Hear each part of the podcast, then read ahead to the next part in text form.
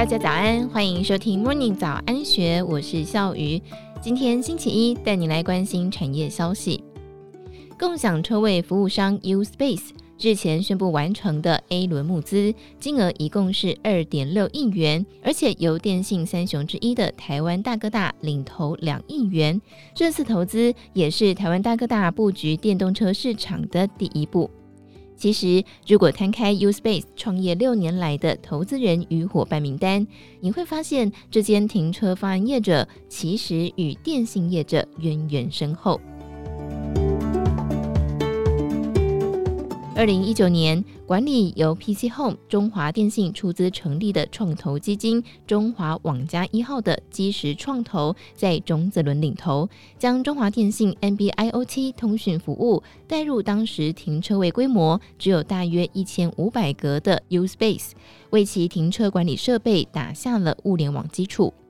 两年之后，U Space 完成大约三百万美元的 A 轮募资，更携手日本电信业者，在日本秋叶原推出的身心障碍车位服务。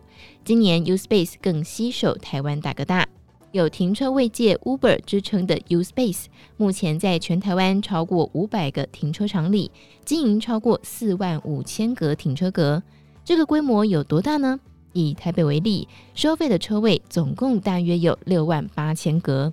而尽管 U Space 共同创办人暨执行长宋杰仁笑说：“我们其实是土地开发公司，只是 IT 比较强，却也深知只做停车对资本市场来说是个很无趣的议题。那么，如何把停车变有趣呢？就成为 U Space 拓展新商业模式的目标。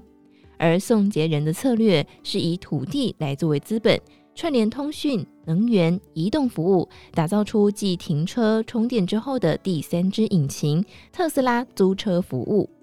租车是 U Space 企图为土地加值的方法。宋杰仁看中 Tesla 品牌效应，对尚未购车的族群有试用短期体验的吸引力。从去年底开始，悄悄办起了租车平台，开放 Tesla 的车主将车辆投入到租赁市场来获取分润。不仅如此，U-Space 与 Tesla 更是共同建立了超充站，双方计划将在新北市板桥建立亚太地区规模第二大的超充站，将会有三十座超充充电桩，仅次于上海的五十一座，整合了充电与停车行为。宋杰仁强调，U-Space 坚持自营金流系统，唯有让车主的习惯在自家的生态圈当中消费。U-Space 才能够继续布局下一个成长引擎 U-Drive，也就是 Tesla 的租车服务。截至八月底，U-Drive 的营业额已经成长为今年一月份的十倍。自从开始租车服务，土地除了用于停车充电，日后也将会作为租车营运的调度场站。